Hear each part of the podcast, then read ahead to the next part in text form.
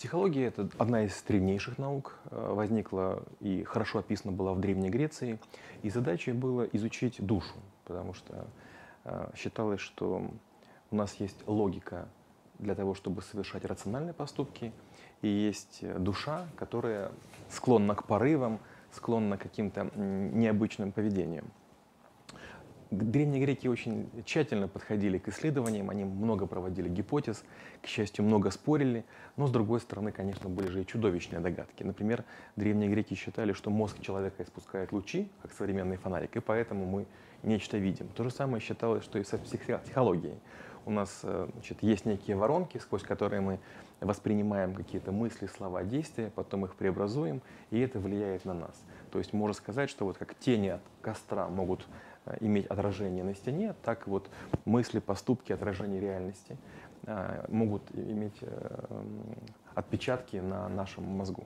И вот греки пытались действительно найти, что такое радость, что такое удовольствие, что такое счастье, что такое пресыщение, стоит ли жить в роскоши, стоит ли жить каким-то образом в излишествах. И таким образом вот пытались различные состояния души классифицировать. Вот мы сейчас допустим, цвета классифицируем, как там каждый охотник желает знать. Также вот и древние греки дали, пытались дать э, такие вот определения для самых тонких состояний человеческого мировоззрения. Для каких, например, профессий это будет более востребовано?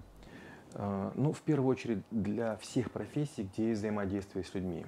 Считается, что вот в навыках будущего, которые в 2000 году, 2020 будут наиболее актуальны, практически исчезает взаимодействие между людьми. То есть считается, что мы будем писать друг другу сообщения, будем общаться посредством интеллектуальных интерфейсов, и из-за того, что мы будем реже друг друга видеть, мы же чаще общаемся с помощью мессенджеров, с помощью каких-то средств связи, мы станем, с одной стороны, жестче, а с другой стороны, у нас появятся некие специальные эм, специальные элементы общения. Вот, скажем, раньше была улыбочка, помните? Точка с запятой минус скобочка. Это была улыбающаяся рожица.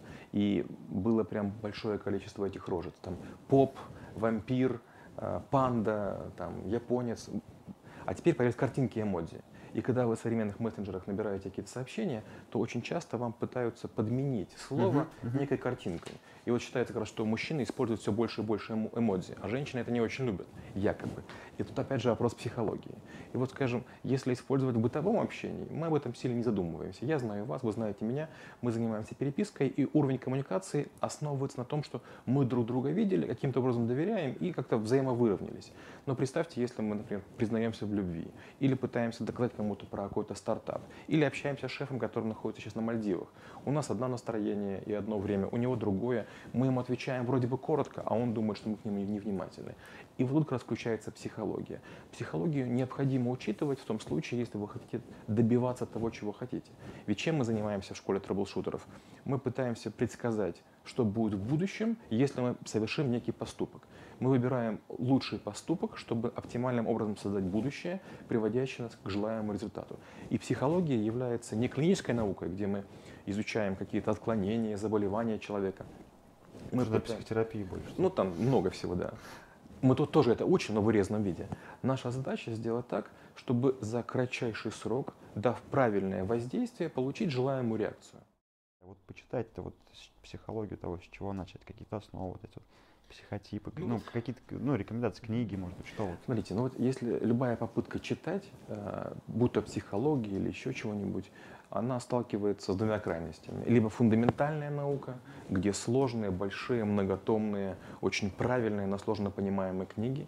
Второй вариант – это легкий популизм, желтая пресса или какие-то, в кавычках, женские журналы, там даются какие-то легкие хитрости. Вот в этом-то и состоит проблема, что посередине ничего нет. Вот как раз в школе мы создаем именно ту середину. То есть мы берем только прикладную часть. Естественно, я знаю теорию и готов спорить с учеными, потому что я сам ученый. Но обычным людям рассказывать глубокую теорию, их это утомляет, их даже обижает. Почему я должен это слушать? Зачем учить там какие-то греческие термины, латинские? Ты скажи из серии, там, не умничай, рукой покажи, что мне делать. Как это, с первоклассником разговаривать о высшей математике, да, получается такая история? Вот, ну почитать мы так и не поняли, чего нам надо. Есть какие-то у вас инструкции в школе? Ну, первая хитрость, есть э, вебинары, про психологию у- уже он есть. Вебинар обычно длится час. Подкасты есть, он длится полчаса. Вот у нас наш подкаст с вами тоже, наверное, будет получасовой. И у меня есть три статьи. То есть Олег Бродинский «Психология», вот поисковая строка, которая вас приведет к... Ну, как раз получается, что ну, стоит начать, как спозиционировать, да, вот этот пе- первый момент изучить, как правильно определить это, и как переместиться потом. Ну, это, не знаю, мне кажется, как это за один день изучить. За один день нельзя изучить. Почти ничего нельзя изучить за один день. По одной простой причине. То, что вы прочли, создает иллюзию того, что вы это поняли и освоили. Ну, Е- моменте не Если вы, допустим, инструкцию по вождению автомобиля прочтете, то возникает иллюзия, что любой сможет. Но любой, кто садится за руль на безлюдной трассе, он садится, пробует, едет и говорит, ой, как замечательно. Только перекрестки мешают, светофоры, пешеходы, другие машины. А так все хорошо.